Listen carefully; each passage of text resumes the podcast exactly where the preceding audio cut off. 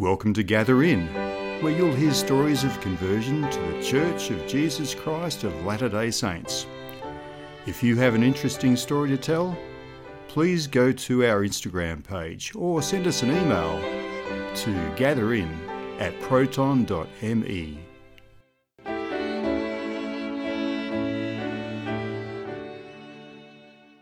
Here we go. Sam, you are here. Finally, it, worked. Fantastic. Look, uh, you know, technology is great. We just got to hit the right buttons sometimes, haven't we? yes. Yes. So, um, Sam, I was I was just about to do our our introduction, and I'm going to tell people who you are and why you're here. And uh, it's um, it's a, a beautiful Monday morning here in Cairns in Australia, and I hope it's a beautiful Sunday evening in um, in Phoenix in Arizona. It's a little warm, but yes. a, a, a, little warm. What was the top temperature today there? Uh, do you know? 110, I think. Sorry. 110. Uh, 110. Yep, yep. That's sort of hot. we we are in tropical uh, North Queensland, and uh, it doesn't get that hot here where we are. Uh, it's very humid, you know, um, you know, 35 Celsius, which is probably close to 100. That's about as hot as it gets here, but horribly, horribly humid. So it's it's a different feel to the Arizona heat. Yes. I think I prefer it here. I've, I've been to Arizona, I've been to Phoenix, I know a little bit about it, what it's like. Anyway, Sam's joining us today from, from Phoenix. So welcome, Sam. And uh, just a little bit I've learned about Sam. Sam is holds the privilege now of being the first non the first non Latter Day Saint person that we've had on the Gather In podcast. So there's a there's a feather in your cap, Sam. Um, Sam is a 16 year old high school student from from Phoenix, and and Sam and I met on Instagram um, after Sam made a comment on a post and, and I thought, oh, that's an interesting opinion. Let me talk to Sam about this.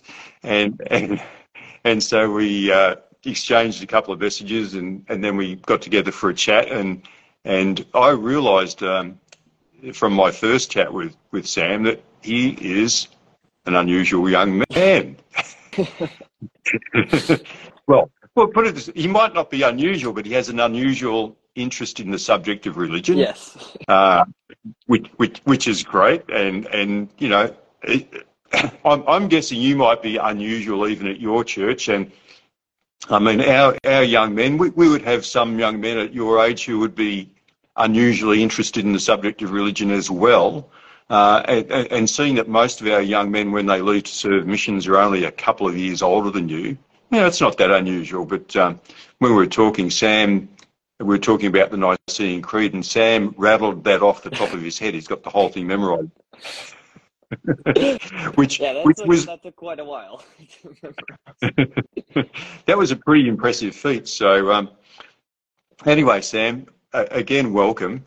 Uh, just before we start talking about things of a religious nature, could you tell us a little bit about your family background, where you're from, where you were born, etc., etc. And uh, before we get into talking about uh, the things that we want to talk about today. Of course. Thank you for having me uh, today, even though I'm a little sick, so my voice is a little off. But um, I was born in Rostov, south of Moscow in Russia, Russian Federation. And I was baptized there at two weeks old, and I stayed there till I was about three years old. And then I moved to the United States. Um, in the United States, I've gone back and forth from a couple of states to live in, and uh, I go back and forth between Russia, but unfortunately have not had that privilege because of the current um, tensions, tensions to say the least, the military operation, as uh, my grandma, my babushka would call it. But um, uh, my family moved originally to the United States. Um, well, my grandparents on my mother's side did uh, from the Soviet Union, the USSR, during the widespread persecution of um, Orthodox Christians by Joseph Stalin and other uh, secretaries of the Soviet Union. And so that is where we got uh, the idea to move to the United States and when I was about three years old. So we have relatives both here and back in Russian. Okay, okay. So you moved to the US when you were three years old. So uh, I think I think from our original conversation, you mentioned that you have dual citizenship. Yes, I do. Yeah, so you of- you could Oh yes. Part of the reason why uh, I could not to go back is I would be eligible for draft by um, Russian army. Oh, really? Okay. Yeah. So so you can travel quite quite freely between the US and, and Russia? Yes, and also between uh, Republika Srpska, Serbia, because I have uh, visa, because that is the area you would have to fly through right now to get uh, Russian Federation to Russia from the United States. Oh, really? Okay. Okay, that's that's very interesting. So, yes, I can understand why you uh, would want to avoid going to Russia at the moment. You don't want to be drafted into the special the special military operation in Ukraine. That's very understandable. Um, even at such a young age, it, the, the, is the draft age sixteen? Uh, I think I, I think that it is either exactly sixteen or maybe lower to fourteen, but fourteen would be reserves. I know I would be reserve if I was drafted. So Wow. Well, I, I remember reading quite a long time ago about why uh, countries at war like to send young men into war. And, and one of the reasons is that young men are more fearless. I, I would say, to be to be honest, it's not even. I- do fear uh, the idea of a war, but it's really more um, my parents who wouldn't let me travel. Well, if, if you were my son, I'd be holding you pretty close to me as well, I think. You know? yeah. Yeah, so so you mentioned um, you mentioned about um, you know the, the persecution of, of Christians in, in Russia over the years. So can you tell us a little bit more about that? Because you know I, I've read a little, bit about it since since our initial chat, uh, but I think I think most most of us Westerners don't really understand what happened very well. Um, and, and as I said, you're an unusual 16 year old. Um, and you, you have an interest in history. So, can you give us a, a, a, just a brief sort of overview of that? Yes. So it really all started during the uh, First World War, where the Russian Empire, which was still a monarchy under uh, Tsar Nicholas II, was at war with the Germans and the Austro-Hungarians. And during that time, the war for the Russians was costing more lives than it was for the Western powers that we are familiar with, like France and Britain and the United States. And so Yeah. the Russians got pretty fed up uh, with the current government of the Russian Empire and also from outside influence, such as Karl Marx in Germany and uh, uh, a trade union organizer, Lenin, who we're all familiar with. They uh, overthrew the government from inside, starting in St. Petersburg, which is actually, ironically, the most holy city in Russia and the capital of the empire at the time. And so during the October Revolution, as it is called, the Russian Revolution, as it is also called, um, the Tsar and his family, who were all supported by the church and devout Christians and led the country in a Christian manner, were uh, all executed, including all the children, uh, by the communists. And that started a period of persecution for the church under the teaching of Marx, where it's a quote from Marx.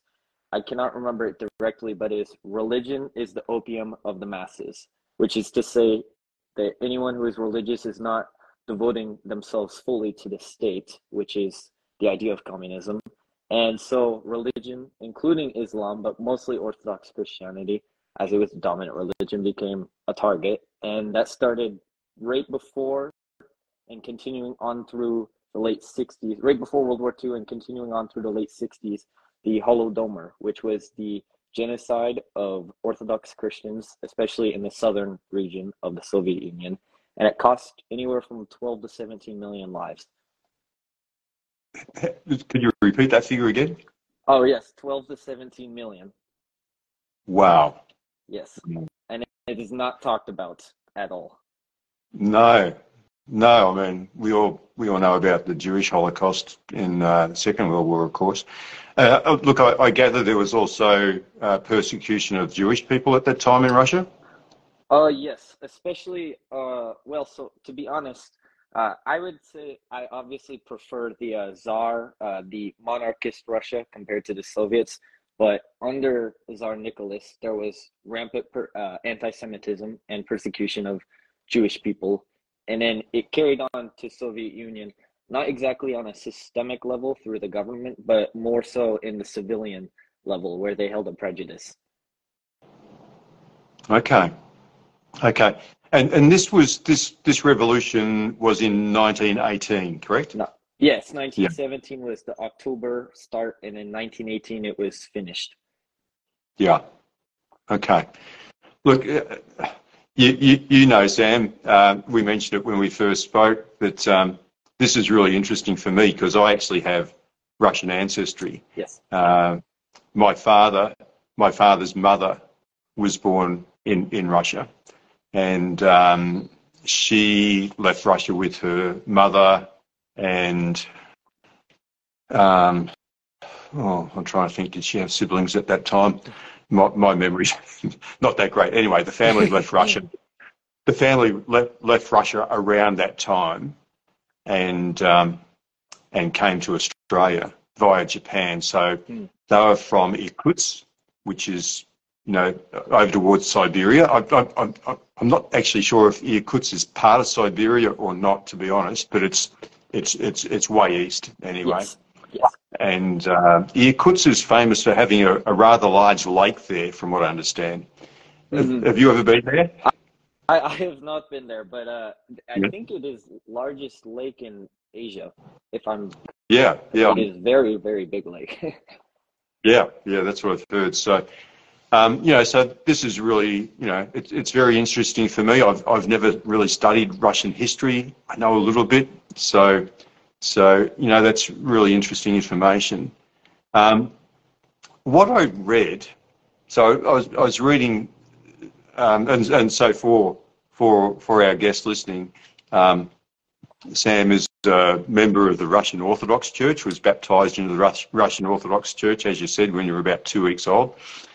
Um, and so um, the persecution at the time by the government, they didn't, from what I understand in my reading of the Russian Orthodox Church website, it was that the church wasn't completely wiped out. Like they, they killed a, a large number of priests, but not all. So I, I'm, I'm guessing there were probably some priests who were more opposed to the communist takeover than others, and perhaps some were, you know, said, well, if, if I want to stay alive, I've got to get with this new team. Um, is that a fair assumption? Yes. And so originally during the October Revolution, uh, it was not meant to be a regime change, but only agrarian reform for the peasants. And so the church originally supported that under the teachings of Jesus Christ to care for the poor, that idea of uh, almost Christian socialism but that obviously yep. did not end up the way that it was meant to be. And after the complete party takeover by the communists, then um, the church was pretty much forced to either support communist ideals and support communist methods of life, which included mostly anti-biblical uh, living teachings. So those who opposed it were executed or sent to labor camps, gulags, and uh, if you supported it, you would be lucky to remain in your position as a patriarch or priest or in the church at all. And then it was it became a state tool for propaganda, pretty much. Yeah. Okay. Okay. Um, so the Russian Orthodox Church did survive through the years. Mm-hmm. Yes. Um, and and then uh, later on, you know, in oh, I can't, I'm not great with dates, and you'll probably be able to tell me.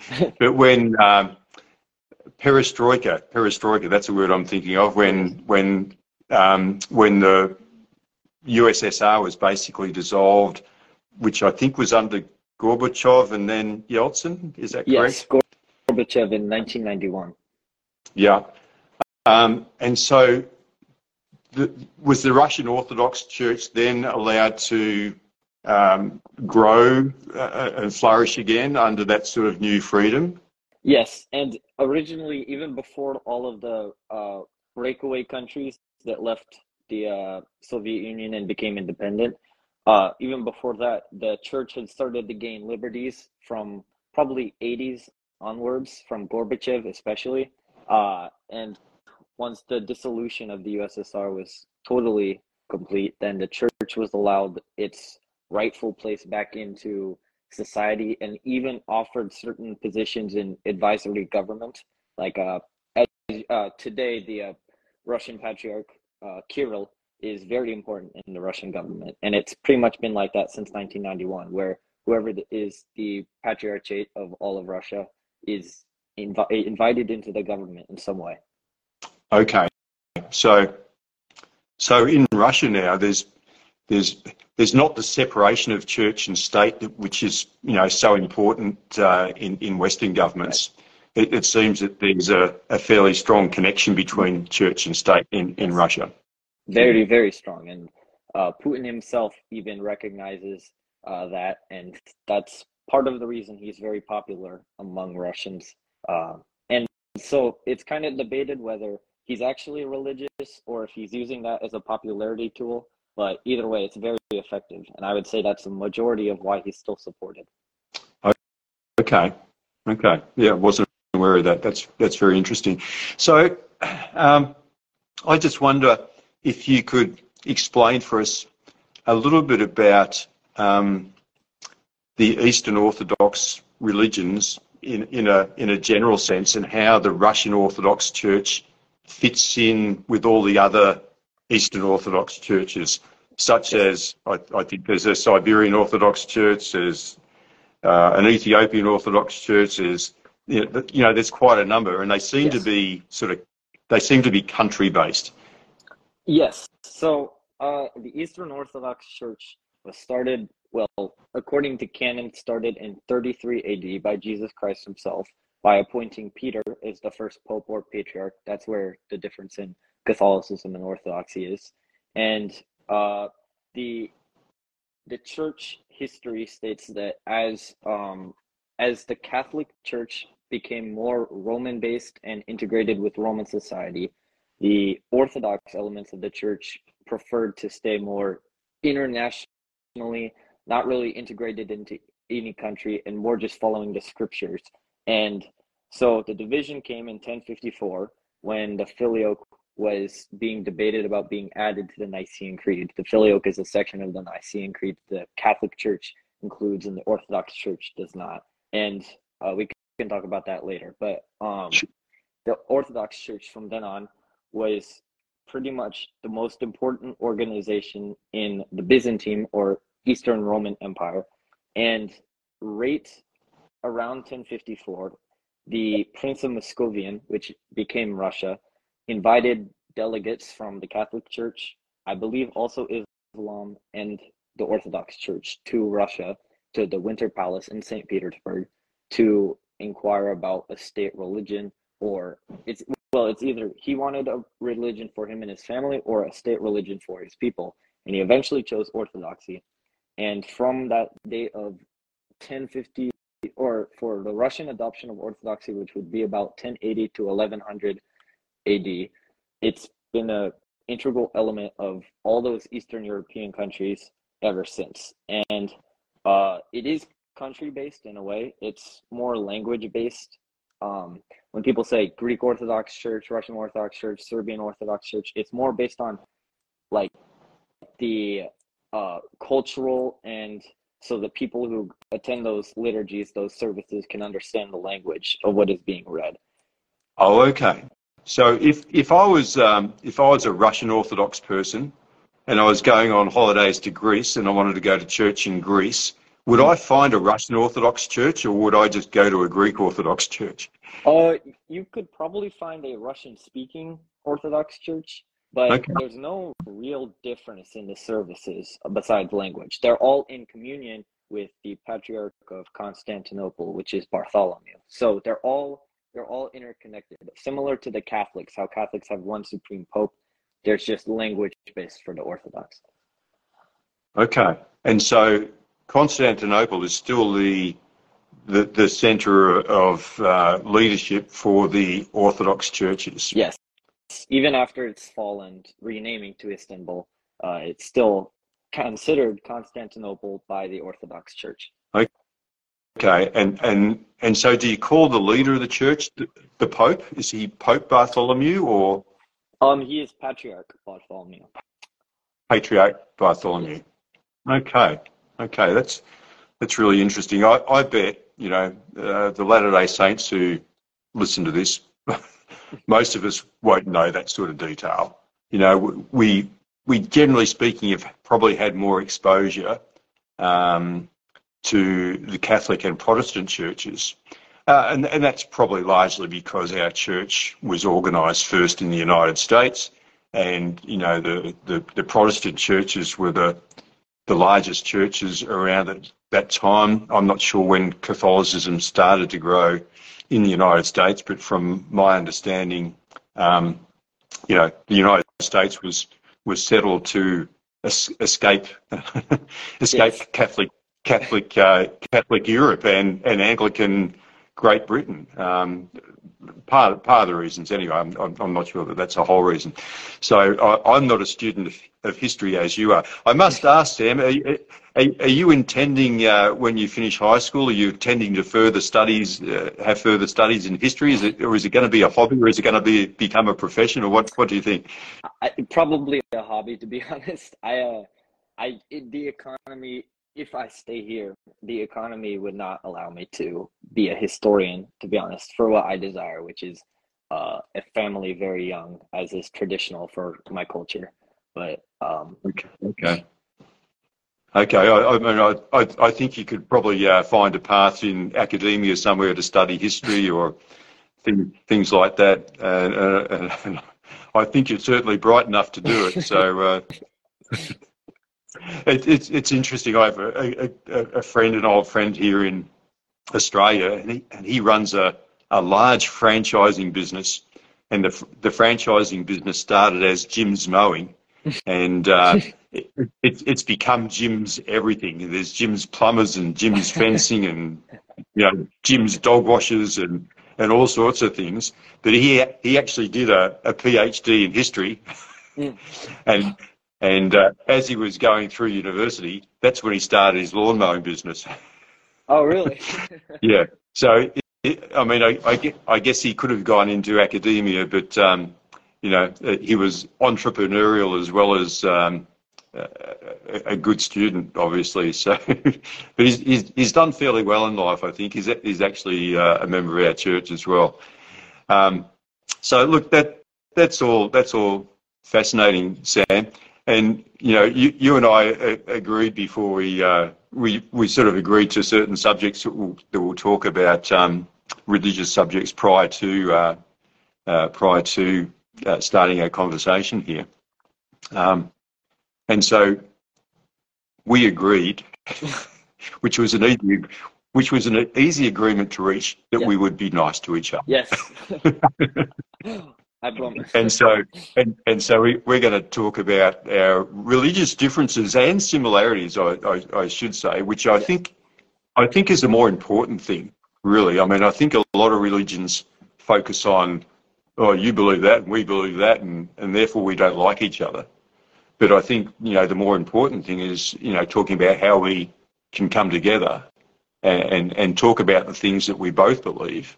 Um, and and, and, you know, that's on an individual level, of course. And, you know, I must say, even though I, am a full-time missionary for the church at the moment, uh, with serving with my wife here in Cairns, whatever I say today uh, should not be construed as being official church doctrine.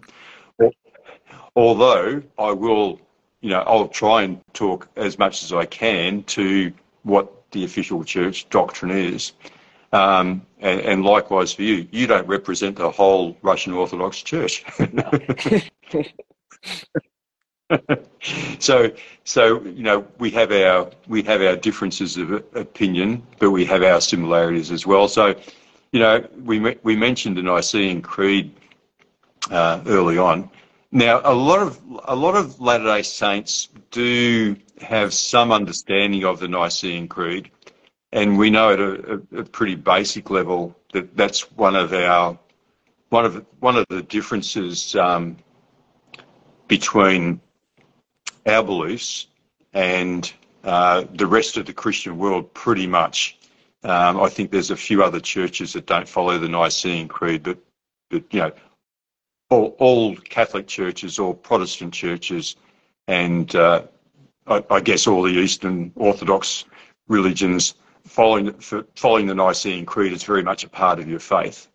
So, would you like to talk about about that just for a little bit? You know, maybe a brief historical overview of it, and and and and what you what you believe about that.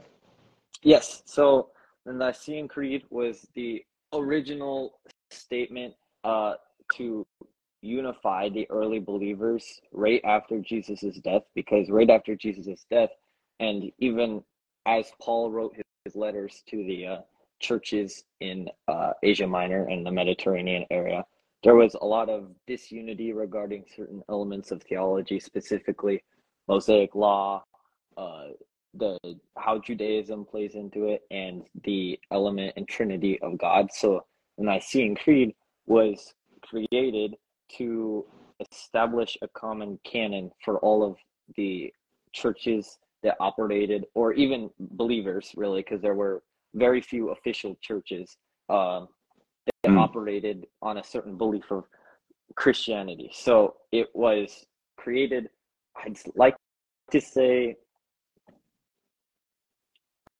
around 200 to 81, maybe, I think late 200s.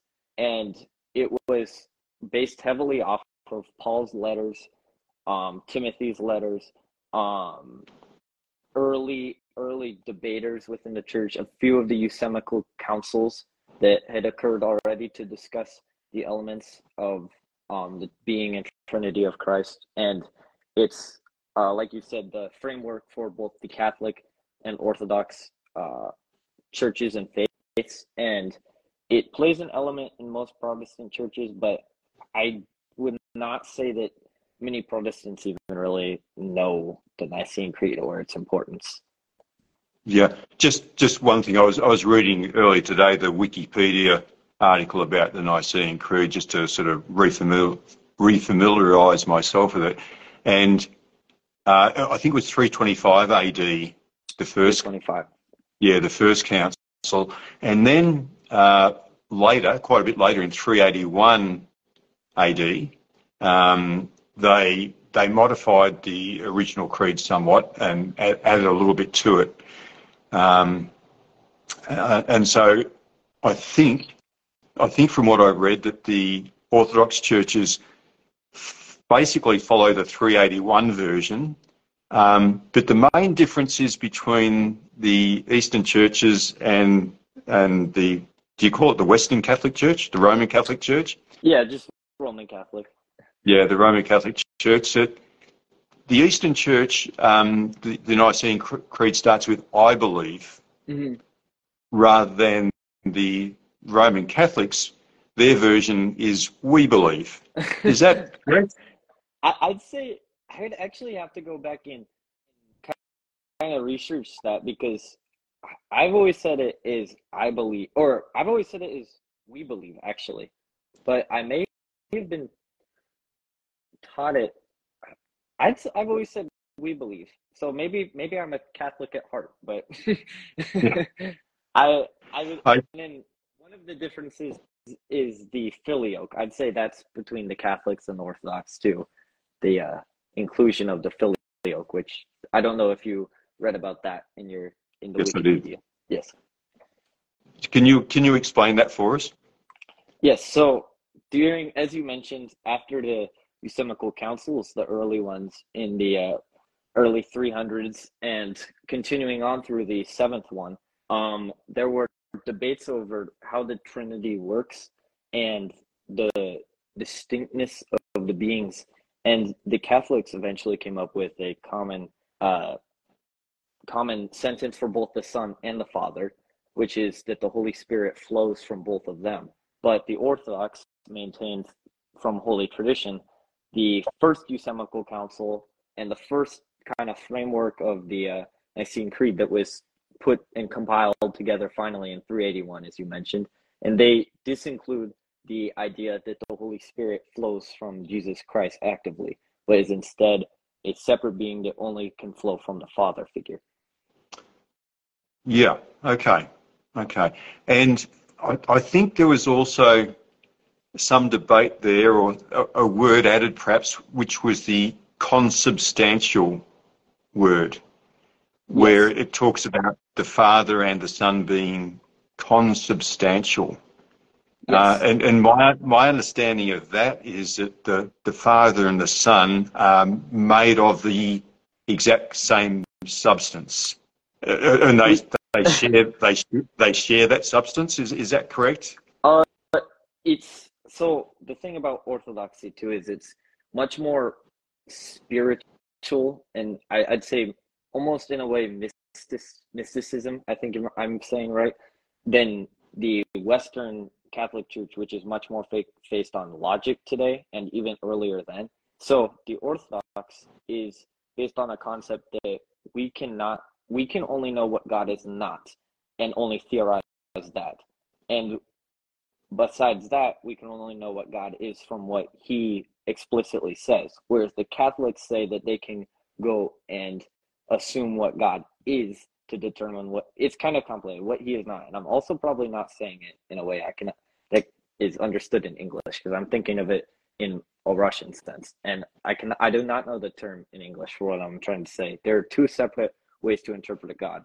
And the orthodox church sticks with mysticism which is to say that this substance that you are referring to um, the catholics believe it kind of goes hand in hand with the filioque the catholics would say that all three beings are so distinct that they are not made up of the same um, essence, I guess, whereas the Orthodox are saying that this essence is shared by the Father and the Son, but the Holy Spirit is an essence that flows from the Father.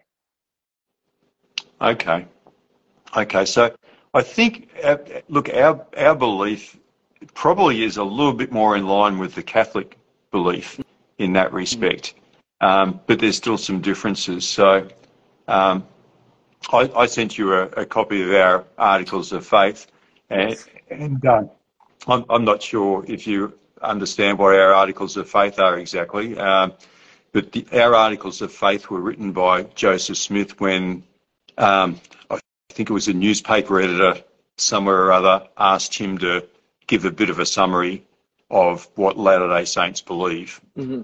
or as we were called at the time, the, what the Mormonites believe or the Mormons mm. believe. You know, we've yeah. we've had all the we've had these nicknames over the years, and um, uh, we, we've tried to you know get rid of those nicknames and just be known as members of the Church of Jesus Christ of Latter Day mm. Saints, which is quite a mouthful, but you know yes. we, we get away with it. So our our first article of faith is sort of well, well, let me, let me just say to start with, Joseph Smith was um, quite opposed to creeds, and mm. and I, I guess he was he, he possibly had in mind the Nicene Creed and and other other creeds, because the Nicene Creed is not the only one, um, where there was a definite statement of faith. Uh, and I, actually, I think he used the word dogma as well. He was opposed to a dogma. And so he was sort of quite liberal in his thinking. Um, and Latter day Saints today, um, we, we all have our own individual beliefs, but there, there is a, there's, if someone was to ask us what the official church doctrine was, so if someone, you know, if you undertook a serious study of uh, Latter-day Saint theology as from an academic level, for instance. Um, if you said, "Oh, well, where can I find, you know, Mormon beliefs? Where, where are these beliefs summarised?" Well, our, our answer would probably be in the scriptures. So we would say, well, you know, the, the 13 articles of faith give you some indication about what we believe. Uh, and, and that's a very, you know, it's a very brief document. Um, uh, but what we believe is in the Bible, the Book of Mormon, the Doctrine and Covenants, the Pearl of Great Price. So our four, that's our canon, those four books of Scripture, mm-hmm. as, as well as the words of the living prophet. Um, and so uh, that's that's where our beliefs are. So it's it's it's big. Yes. as far as you know, it, it, it's really hard to summarise. So it's so it actually is quite handy for us. Um, you know, the thirteen articles of faith, which is part of our scripture. It's canonised. Um, it's part of our scripture. So, and that first article of faith simply states, "We believe in God, the eternal Father, and in His Son Jesus Christ, and in the Holy mm. Ghost." Um, so that's that's basically it as far as our our belief is concerned. Uh, uh you know, so that's that's our that's our version of the Nicene Creed, if you like. Yes. Um, um, and and you know, as, as, I mentioned to you before we started talking, we could easily talk, you know, all day about that. I yeah. think. yes. Uh, uh, but we won't. But know, so our, our belief as Latter-day Saints, that's it. We believe in God, the Eternal Father, and in His Son, Jesus Christ, and in the Holy Ghost. Um, the, the major difference that we see um, with the Nicene Creed and, and probably the various versions of it is that we definitely see God the Father as being a separate and distinct individual to Jesus Christ, his mm. Son, and, and the Holy Ghost being a, a separate and distinct individual again. So, yes. so you know, our shared beliefs here are that we, we do believe, you know, you and I both believe in God as mm. our Father, we believe in Jesus Christ as His Son, and we believe in the Holy Ghost. Yes. And if so, I, so that, if I've heard this correctly, uh, I don't know if it's an official statement, but I've heard it a lot. Is you believe in three individuals united in purpose? Yes, yes, that's right. So when when we read in in uh, the New Testament, particularly about the Father and the Son being one, the way we view that is that the word "one" there means uh, one in unity, one united, one in purpose, as you said. Mm-hmm. That's that's that's our view of that. You know. Um, it's similar to you know how a husband and wife should be. We should be one. We should be united as husband and wife yeah. to to lead the family. You know, um, so we we we literally see um, God the Father as being the Father of our spirits, and and so we are therefore part of his his family. That makes you and I brothers. Yes, um, I, I would say that we all, uh, the Orthodox Church, would agree with the family ties here. yeah, yeah. So, you know, we we certainly see, you know, the family on earth as being a reflection of of the family in heaven, uh, and and uh, what what the family that we came from was like. We are sort of replicating that here on earth in a way. Mm. Yeah, yeah. So I, I think, um, you know, when I said earlier that, you know, mainstream Christians, and, and so when I say mainstream Christians, I, I mean uh, almost the rest of the Christian world. Yes. Um, uh, apart from Latter-day Saints, everyone believes in the Nicene Creed and the, and the details in that.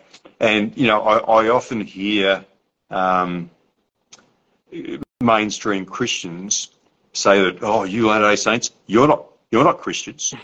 Uh, and, and, and, and I think that's because we don't believe in the Nicene Creed. Is that correct? I would say so because I think that where the um, idea of uh, the Latter Day Saints not being Christian is comes from from the belief that the individuals are completely distinct from each other, the uh, three members of the Trinity. And I think that the, and I actually could, this could be a question for you too, just to see uh, how you address this. But I, I could look up the verse. I have my Bible right here, but uh, I right. could look up the verse and it's Jesus Christ saying, "Before Abraham was, I am," which is him talking how God was. God says, "I am who I am" to Abram or Moses in the burning bush. Um, which so I think that where we see that as meaning Jesus Christ is referencing how he has been a part of God throughout history. He has been in the eyes of God and all of that. I think that that's where the miscon or the misunderstanding or division comes about between how God and Jesus are one entity and versus two separate ones. Yeah, yeah. Look, that that's interesting that you bring up that scripture, and and that this sort of goes back to our our Latter Day Saint view of what we call the premortal life. Mm-hmm. So, you know, as as we call God, our heavenly Father, as we call Him our Father, just like Christ addressed Him as yes. that at the start, at the start of the Lord's Prayer. Mm-hmm. Um, and, and in various other parts of the New Testament is you know referenced as, as being our Father as well. Um, yeah. Um, my wife has just switched off some, some lights there, saving electricity, but I, I, need all the light I can get to make myself look okay, you know. so, so we we believe in this eternal family that existed before we were all born on this earth, and um, so before before the creation, if you like, we lived as an eternal family, and Adam and Eve uh, came to earth as the first of the human family, um, and so we all lived as a as a family there, and and so we see our heavenly Father as being the head of that family, um, and we see Christ as being the firstborn son of our Father in heaven, mm. right? Yes. And and we believe that through throughout the Old Testament, um, the God of the Old Testament, who was generally speaking known as Jehovah, we believe that that, that, that person was actually the premortal Christ. Mm-hmm. Okay. So before Christ was born into mortality in Jerusalem through Mary, with Joseph as his adopted father, adoptive father, I should say. So we believe that all through the Old Testament, uh, that God that the house of Israel was worshipping and obeying most of the time, um, that was Jehovah. And and so when when Christ said, before Abraham was, I am. I, I think he was saying before Abraham existed, I was Jehovah. Be, before Abraham existed, there was Jehovah. I, you know, that's that's sort of my understanding of that scripture. So, um, apart from right in in the book of Genesis, where um, you know it, it says we will we will make man in our image. Um, you know, we, we hear we hear the voice of God the Father speaking in, in Genesis, but throughout the rest of the Old Testament, and I'm trying to think of any exceptions to this, and I can't right now, but throughout the rest of the Old Testament, the God of the Israelites was Jehovah, who was the premortal Christ, which which then became very ironic, of course, when he was born as Jesus Christ, or yes. or you know, as he would have been known, Yeshua the Messiah. Um, you know, it was ironic that the ruling Jews, well, most of the ruling Jews rejected him and crucified him. Yes. Um, you know, uh, there's a yeah, there's there's a a, a, great tragedy in that, if you like, but it was was something that actually had to happen for Christ yes. to fulfill his. You know, our understanding, I'm sure your understanding too, is that you know, for for Christ to fulfill his mission, um, he had to atone for our sins, and um, you know, we, we Latter Day Saints do have a slightly different version or a different view on the atonement, in that we see the atonement as being uh, and I'm not sure if you're familiar with that word, the atonement, yes. which is only actually, I think, mentioned once in the New Testament. Um, but the word atonement to us in, encompasses Christ's suffering for our sins in the Garden of Gethsemane mm-hmm. prior to him being prior to him being arrested on that um, Thursday night, um, and, and then uh, the scourging, the crucifixion, excuse me, and then the resurrection uh, we see that those sort of three major events there as being all part of what we call the atonement, and um, you know a, a, a, very necessary thing that had to happen. So, so uh, that's our view of that anyway, which I'm, I'm, guessing is probably not too dissimilar to your view. Yes. So. Um, I for here, and I can look it up. I have it pulled up somewhere. Oh yes, your articles of faith. Um, for oh wait, I can't find it. It should be in my email, but I think it was. Correct me if I'm wrong. It's number two or three talks about the atonement. Uh, and so we would probably just replace atonement characterless or the word atonement with the word suffering. The suffering of Christ gives us our salvation. And so or because Christ suffered and because Christ died on the cross, that gives us our salvation. So we would probably differ a little bit in how the specific suffering or atonement of Christ gives us our salvation versus we would just say his death on the cross is our way to salvation. Um, and yeah. your atonement is a little uh, more special for that. So we wouldn't disagree with the suffering or atonement. I would say we would probably just come into conflict over what that actually means to the individual believer and how his suffering played out. And let me try to pull it up. And then, um, because I also saw in uh, uh, your in the articles of faith, I think it's four probably, is it talks about the process of gaining salvation, which is uh, to be faithful in the Lord Jesus Christ. Uh, repent, baptize, and then receive the uh, laying on of hands by uh, in the Mormon Church, which is I I've my my good friend is actually a Mormon, and she uh, she talks about the laying on of hands, and I was trying to understand that, and I still can never understand that.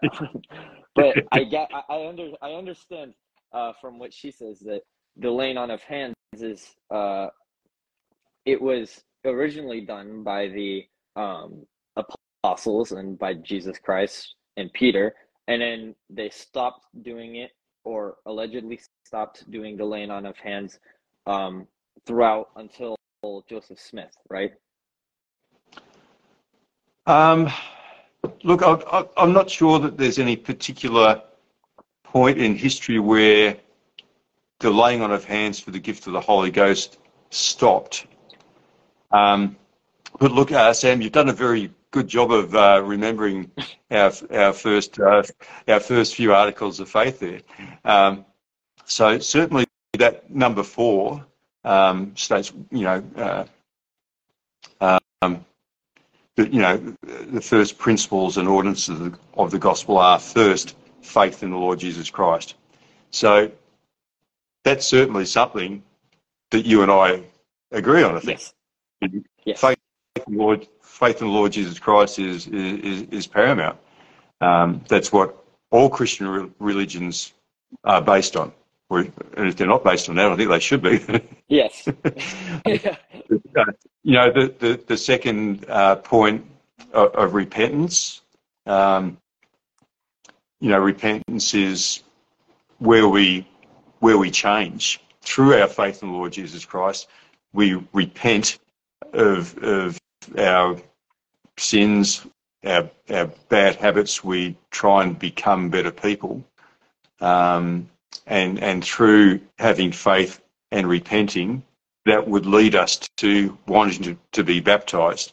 So th- this is um, this is an area where you know we would start to disagree uh, because in, in the Russian Orthodox Church and all the, the, the Roman Catholic Church, um, you know, baptism is something that occurs very early on, yes. whereas for us, our, our, our children aren't baptized until they're eight years of age, and and so we see uh, that age of, as being the age of accountability, where um, they start to know the difference between right and wrong and can therefore uh, start to repent of the things that they do that are wrong.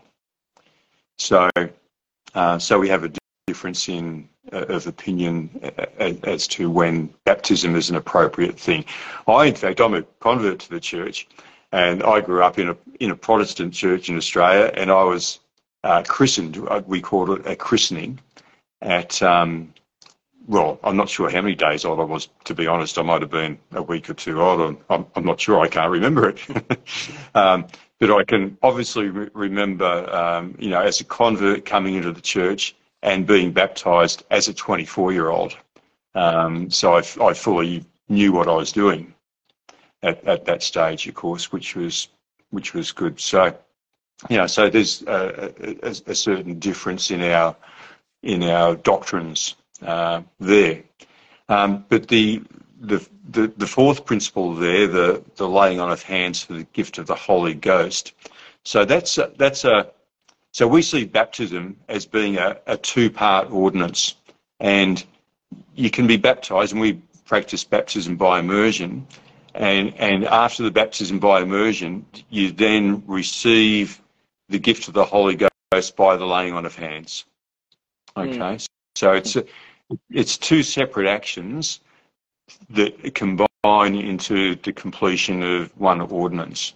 Um, and the laying on of hands is literally done by, you know, the, the person who's baptized sits in a chair and a group of elders within the church would place their hands on the head of the person receiving the gift of the Holy Ghost and and the the person acting as voice. So the, the there could just be one person, but more often than not, it's a group of elders who place their hands on your head and they pronounce that uh, under under priesthood authority that they are uh, giving you the uh, they're saying receive the Holy Ghost. Yes. And so um, so that's the second part. We call it the confirmation. So it's a confirmation of the baptism. So um, one interesting detail there is that we we say to the person as we lay our hands on their head and say, receive the Holy Ghost, they might not receive the Holy Ghost right then. We are inviting them to receive the Holy Ghost, but that may actually happen later. It may not necessarily happen at that time, mm-hmm. but you know, as long as their as long as their intent is to receive it, they will will receive it. And so, we see um, the baptism and the confirmation together as being a cleansing ordinance. The, the baptism symbolises the cleansing. It's, it symbolises the death and resurrection of Christ, etc. But it also symbolises the washing away of our sins. But we see the actual sanctification, or what's the other word? Purification, if you like, of us uh, through the Holy Ghost. So we see that uh, another word for it is the baptism of fire. You might be familiar with yes. that that term from the New Testament, the baptism of fire. So through the baptism of fire, fire purifies things, right? Um, so we see that as the the cleansing of our previous sins, and then as we go through life, we need to continue to repent. So you know, we one, one of the interesting things that we often hear um, uh, some Protestants ask us, they say, Have you been saved?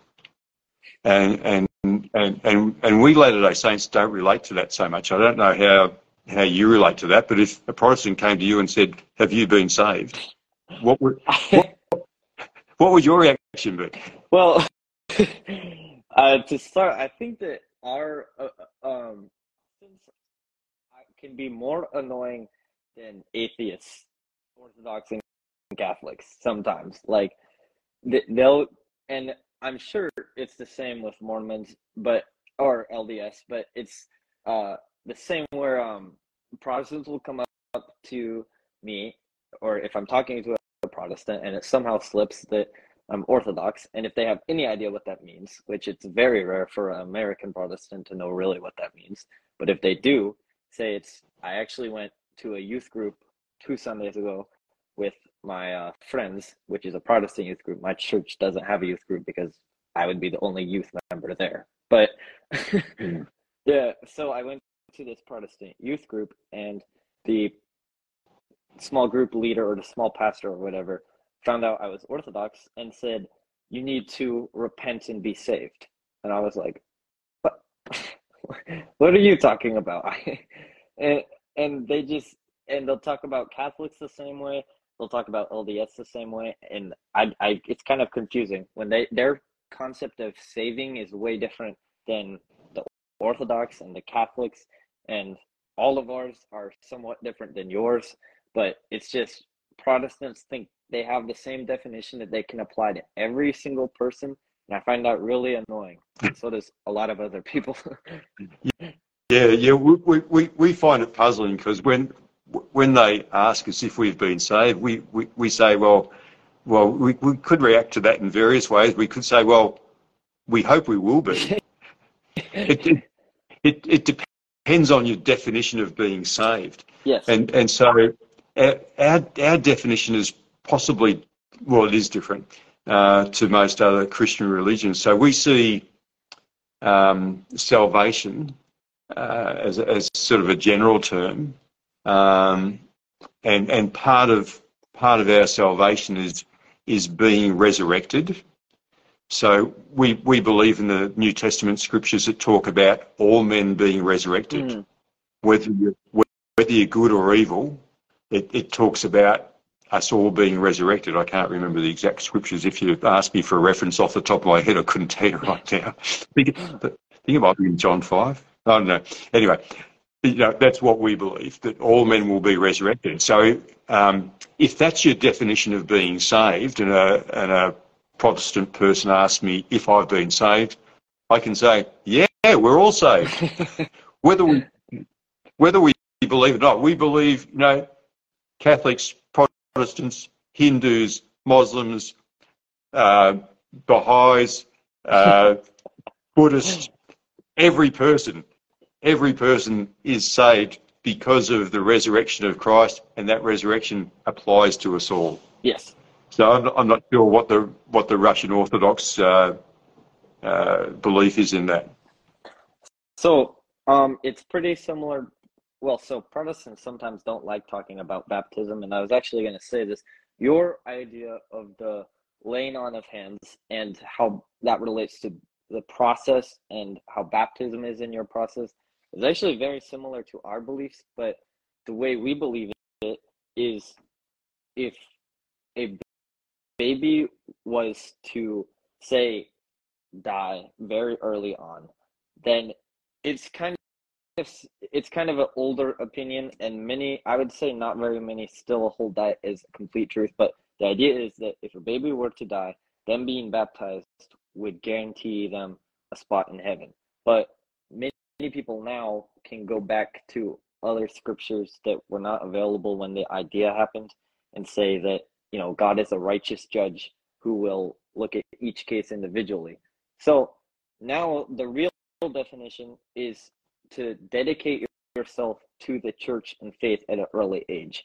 And that's the idea. And obviously, you're not conscious about your dedication, but the idea is that you grow up and it's actually a statistic that Orthodox Christians have the highest rates of staying Orthodox through a family.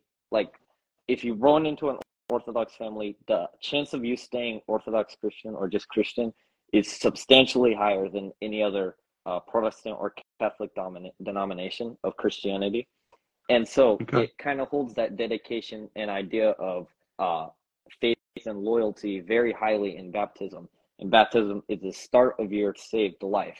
Now, if you decide to get baptized again, then you also have to, and if you decide to be an outsider and convert to Orthodoxy, then you have to go through a small class too. Or it, I call it a class. It's not really a class. That it's kind of complicated. It's just a little uh, couple of week sessions where you speak to your local patriarch or archbishop and you uh, get baptized. And once you're baptized, you're a member of the Orthodox Church until you're either excommunicated or you leave the Orthodox Church voluntarily. So Yeah. we believe baptism baptism does not give salvation, but it dedicates you to a path that will give you salvation. And we believe that baptism opens up yourself for the Holy Spirit, like the laying on the laying of hands does for uh, the Latter Day Saint. Yeah. Okay. Yeah. Look, there's some interesting similarities there. If someone, as you said, if someone wants to become a convert to Orthodoxy, um, uh, you know, you have a, a series of lessons before you can be baptized. It's exactly that's what our our young missionaries do. You've seen Mhm. our young missionaries, and I, I, I bet you probably have friends that have, uh, or, or or siblings of your younger friends who have, you know, probably gone on missions for the church, and that's what they do. They they teach a series of oh, it's four discussions now. So they, they teach these four discussions over a period of it, it, it might it, well it could be over one a day for four days or whatever, uh, but people are asked to attend church a number of times before they can be baptised. So we have you know a process there for someone who wants to become a member of the church. They have that process that they step through, just like your process there. Mhm. So interesting interesting similarity.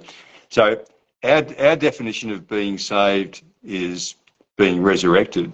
Well, this is the Murray, this is the Elder Ceff version of it anyway. So, Mhm. you know, you, you you might read something in some LDS publication that might say something slightly different to what I'm saying because there, you know, it comes down to definition of words. But, you know, so the old, you know, the Protestant question, have you been saved? Yeah. No, I haven't. I don't know. Yes, I have. It depends on what you mean by that question, you know. Um, but we see, you know, resurrection as a gift from Christ, from the Father. So Christ was resurrected so that all men could be resurrected. And and I, we were talking about this just the other night. We were um, we were teaching some uh, friends of ours, and and uh, you know we see that as being the great hope that we have in this life. That as we as we understand the resurrection, and that we can all be resurrected, and we have to under, you know to, to understand that we have to understand the Bible. We have to understand the New Testament. We have to understand that Christ, you know, atoned for our sins, and that as part of that atonement, He was resurrected, and that um, because of that, we can we will all be resurrected. We actually have no choice in the matter. We will be resurrected Yes. right? And so, you know, when the Protestant asked me, "Have I been saved?" Yes, I have, because I know I'm going to be resurrected. And so is the, as I said before, so is the Buddhist and the, you know, the Protestant and the Catholic and the Yes. Eastern Orthodox person. Everyone's saved. So yes, we're all saved. But to Latter-day Saints, we we have also this um, extra view on top of that, and we term that as being exaltation. And so, um, I think I think most people in the Catholic Protestant world would say um, it's a bit like this dividing line, you know, on our on our pictures here. Mhm. Um, you know, because I'm up above you, I'm obviously in heaven, and because you're down below me, and there's that dividing line Yeah. between us, you're in hell. right? But I'm just I'm just using that, you know, as a Yes, yes. visual. so, you know, most most Protestant Catholics have that view that there's heaven and hell, and and I can even use this dividing line here. So I mean, if, if I could just make it, you know, I could just make it into heaven, right? Mm. If I'm just good enough, I'll make it into heaven. Oh, and if I'm just not quite good enough, there's my hand. Oh, my hand's disappeared. I haven't made it into heaven, you know. Yeah. Yes. and you're the same. You know, you've got to get your hand up there. So, um, you know, there's that sort of dividing line, and you know, to us that that seems sort of harsh, I guess. That you know, if you're just not quite good enough, you don't quite make it into heaven. In other words, you're not saved. Uh, and and you know you just were a little bit too bad, so oh there you go down to hell. So we have this view of um, three levels of heaven, which virtually everyone who has lived on earth will will go to one of those three levels Yes. of heaven. Right. Um, so that that's how how we see that. It's, it's being a, a Christ said, "In my Father's house are many mansions." You know, those those three levels of heaven can be seen as as those many mansions, um, and and there is this there is this place called outer darkness, which we believe is the place where the really really super super super bad people will go, um, and they have to be so bad, in fact, that they were once very good and became very bad. Oh, So, so, so maybe, maybe Judas, who betrayed Christ, maybe he might go to outer darkness. But, e- but even that, I'm not totally sure about. To be, to be honest. So, so, so we don't have this, you know, dividing line between heaven and hell. We have this sort of gradual process. So, if someone was to ask a Latter-day Saint, "Are you going to the top level of heaven, which we call the celestial kingdom?" We'll say, uh, well, we don't know. We hope we do. We hope we do all we can in this life through, you know, having faith and repenting and receiving the, the necessary ordinances of salvation. We hope that we will get to that um, top level of heaven called the celestial kingdom. Uh, but we don't know that. So that's where we, you know, when, when, a, when a Protestant asks us if we've been saved, and, and if our definition of saved is exaltation, we'll say, oh, we don't know. We hope we, we, we want to be. You know, we'd like to make it there. Um, uh, whereas, you know, the, the basic definition of saved is- being um, in heaven or hell. Well, we don't know that either. We just know that we will all be resurrected. So, you know, there's there's some interesting interesting differences there. You know, and I'm, I'm not sure. I'm not sure what the you know what the Greek Orthodox you know, belief is in that. It's probably, I guess, similar to most Catholic and Orthodox. It's probably heaven and hell. Is that correct? Uh, yes, and then the Catholics have the idea of you know the uh, purgatory and in, in in between between uh heaven and hell, and that's similar.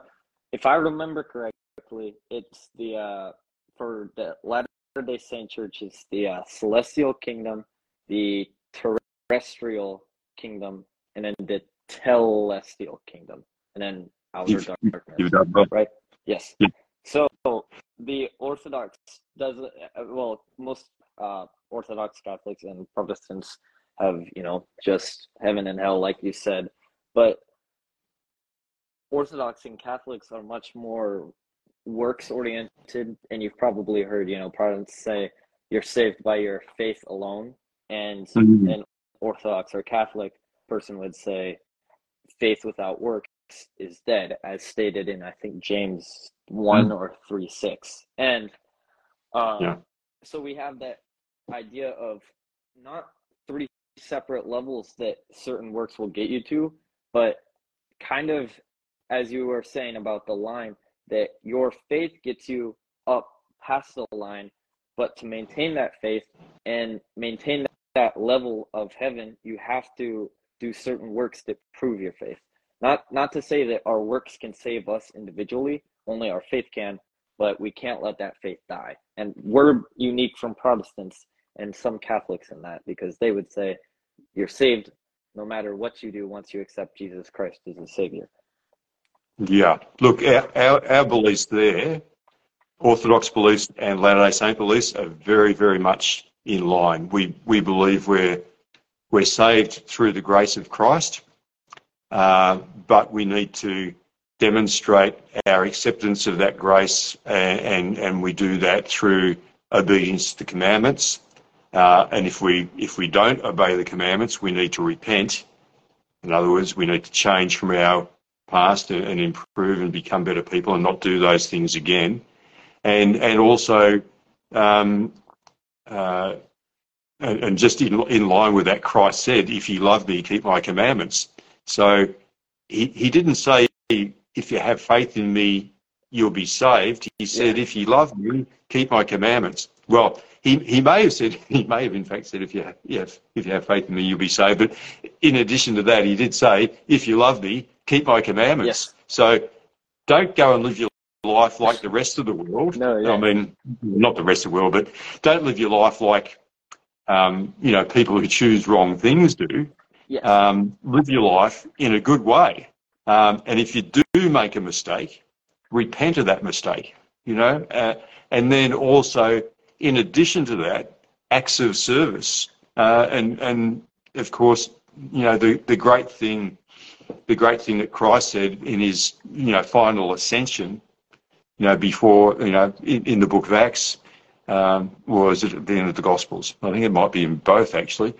Before he ascended to heaven, he said, Go ye therefore and teach all nations, baptizing them in the name of the Father and of the Son and of the Holy Ghost. And lo, I am with you always. So he he asked us to talk about the gospel, teach the gospel to everyone that we can find. And so, you know, I mean, is that a, is that works based uh, salvation if we're doing that? Uh, well, we're still we're still saved through the grace of Christ, but we're doing the thing that He wants us to do. We're doing the things that He's shown us to do yeah, I think we're, I think you and I are very, very similar. yes, and and what you what you speak of the Great Commission, where he says to go and make disciples of all nations. Yes, and I I, I do think for all I uh, I will joke sometimes about LDS. Uh, the the more or the LDS Church has been amazing at you know modern day evangelism of sending you know like I think that that is morally like one of the most admirable things that I respect out of all the denominations is the focus on how evangelism is still a very critical and going and making more disciples whereas you don't see a really unified effort from any of the other churches including the orthodox church. But so i think that is something i do greatly respect and i do my friends as you said they have older siblings who i knew that have gone to uh, mostly Latin and South America from uh, the uh, United States, but I there's been a few that have gone to Italy and Russia that I know. And I've kept kind of in contact through email with one of the ones that went to Russia. Oh, fantastic! Well, that's interesting. I actually know uh, an old friend of mine is, is currently the mission president in. Mm, I think I think his mission covers all of Russia, but I'm not sure to be honest. Um, you know, so, so, a church does exist there uh, and has done for oh, a, a fairly long time.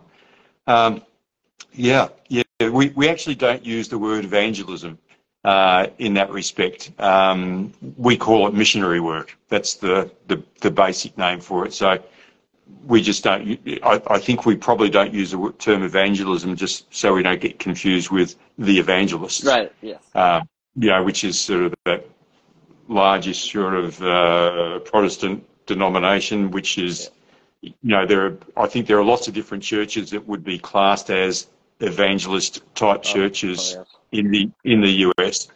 Um, whereas here in here in Australia, um, I don't think we actually use, you know, in, in the broader Christian, our broader Christian society here, I don't think we use the term evangelist so much.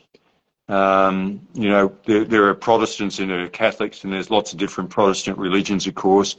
Um, and, and there are the more, I guess, the more modern Protestant religions. So the, the typical Protestant religions here have been for many years the, you know, the, the, the Presbyterians, the Lutherans, the Methodists, the um, uh, Congregationalists. Uh, hmm, there's a number of different churches, which in fact many years ago uh, three of the major ones merged into one church. Um, uh, but there are the newer, the newer um, Pente- uh, Protestant churches, such as what we call the Pentecostal type churches. Um, and it, I know you have this in the US. You have, I think they call them the mega churches, oh, where yes. you know where every Sunday they might have a a, a building that's full of 20,000 people or something like that. I don't know, you know, uh, very big congregations. Um, and, and we have some of those here as well. And we tend to term those as being Pentecostal type churches.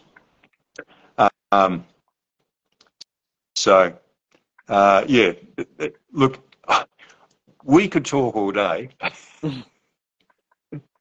I think I think we could talk all day. And and and look, I, I, was I was thinking about this before we before we went live. I thought, you know, this is the um, the the young Ru- Ru- Russian Orthodox man on Instagram and the, and the old Latter Day Saint man on Instagram, and and here we are, nearly uh, you know 50 years apart in age. Um, and, and and we we each have our our um, unique areas in life that we are. Like you've you've you've got a 16 year old brain that's still young and growing and and and and learning, and I've got a 65 year old brain that's sort of on the down on the downhill slide. You know, um, but you know we we can still you know we can still get together and have a good chat and um, you know find interesting common ground. Yes.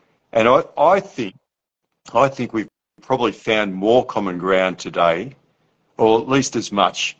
Would you agree? I think we found I, as much common. Yes, for sure. And actually, uh, it definitely cleared up a couple questions I have. And um, like I said, I really respect very many elements of the uh, Latter Day Saint Church, and I think this, like this, because most of the other Latter Day Saint serious encounters, besides just my friends, had been missionaries on my doorstep, which I had a kind of similar conversation with, but less in detail and less uh, friendly, I guess. um, so this, yeah, this was really eye opening and really nice for me to have. Great, great. I really appreciate you saying that.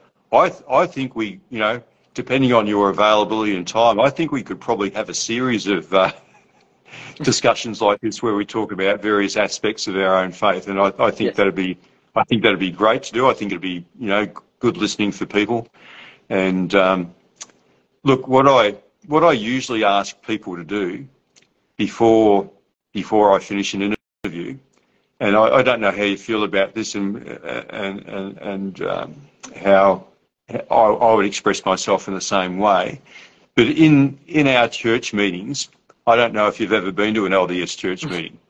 Um, no, no. you, you'd find you'd find it very, very different to your church meetings. Yeah. Far less, far, far less liturgical than your church meetings. But I, I would recommend if you get invited to an LDS church meeting, oftentimes the first Sunday of the month is a very good meeting to go to because on the first Sunday of the month, that is our fast day.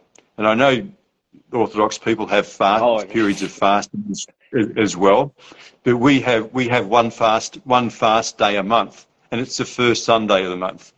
And in those meetings on the first Sunday of the month, um, the person conducting the meeting will start the meeting off. We'll have a hymn, we'll have a prayer, um, we'll have what we call a sacrament, which you may call the Eucharist, I think. Mm. Um, we'll have that, and then after that's finished, the rest of the meeting, the, the stand, the pulpit, is open to any member of the congregation walking up to the front and, and what we call bearing their testimony. And so when they bear their testimony, it's basically a statement of faith, and it's it's not um, it, it's not a memorized thing. You know, we speak from our heart, and, and we say how we feel about about our, our belief in Christ and, and, and, you know, the, the church and, you know, our family and whatever, you know, we, we basically say whatever is in our heart. And so that's what I usually ask our guests to do um, before we, we finish our interview. And, and so if you would like to do that, you're most, you're most welcome to. But perhaps today, perhaps today I'll, I'll, I'll start and and and so there might be some things I say that um, you wouldn't agree with. That's fine. Um, and but, but you you know you speak from your heart similarly. after me, and, and then we'll finish. How does Sounds that sound, good. Sam? Sounds good. Yeah, because we've gone for, I think we've gone for over an hour. This has certainly been one of the longest Yes. interviews I've had because, as I said at the start, this is the first time I've had a non Latter day Saint on here. And, and so, you know, we've had some interesting things to talk about with our differences and our similarities in our beliefs. So let me just bear you my testimony, if you like. And this is what you would likely hear if you were attending a Latter day Saint service on the first Sunday of the month. Mhm. So let me just first say that I know that God lives, that He is our Father in heaven, that we are His children, which, as I said before, makes you and I brothers. And I, I know that Jesus Christ is His Son, and that Jesus Christ lived on the earth, and He He lived. He taught us, and He showed us how to live by example, and He atoned for our sins. He was resurrected and he lives today. And so I, I know these things because I've read them in the scriptures and I felt in my heart that they're true. So it's a, it's a, it's a, it's, it's an intellectual belief that's been confirmed by the feelings in my heart. Now, and, and I think you would probably agree with most of what I just said. But in addition to that, so I believe that Joseph Smith is a prophet of God.